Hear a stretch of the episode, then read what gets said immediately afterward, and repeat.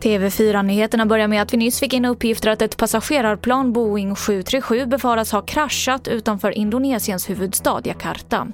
Planet försvann från radarn strax efter att det lyfte och ska ha tappat 3000 meter i höjd på en minut. Enligt lokala medier befann sig 62 personer ombord på planet.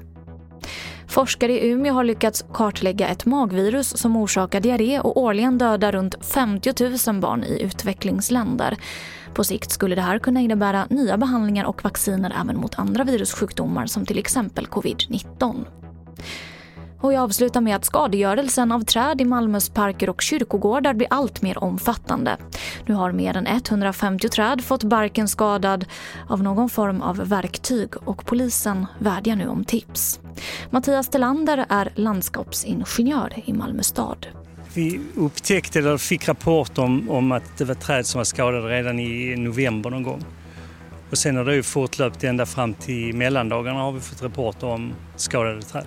Ett nyplanterat träd kan man ju beräkna till 20 000 styck i kostnad för att sköta och plantera. Så här är vi uppe över 2 miljoner då. Och det var det senaste från TV4 Nyheterna. Jag heter Emily Olsson.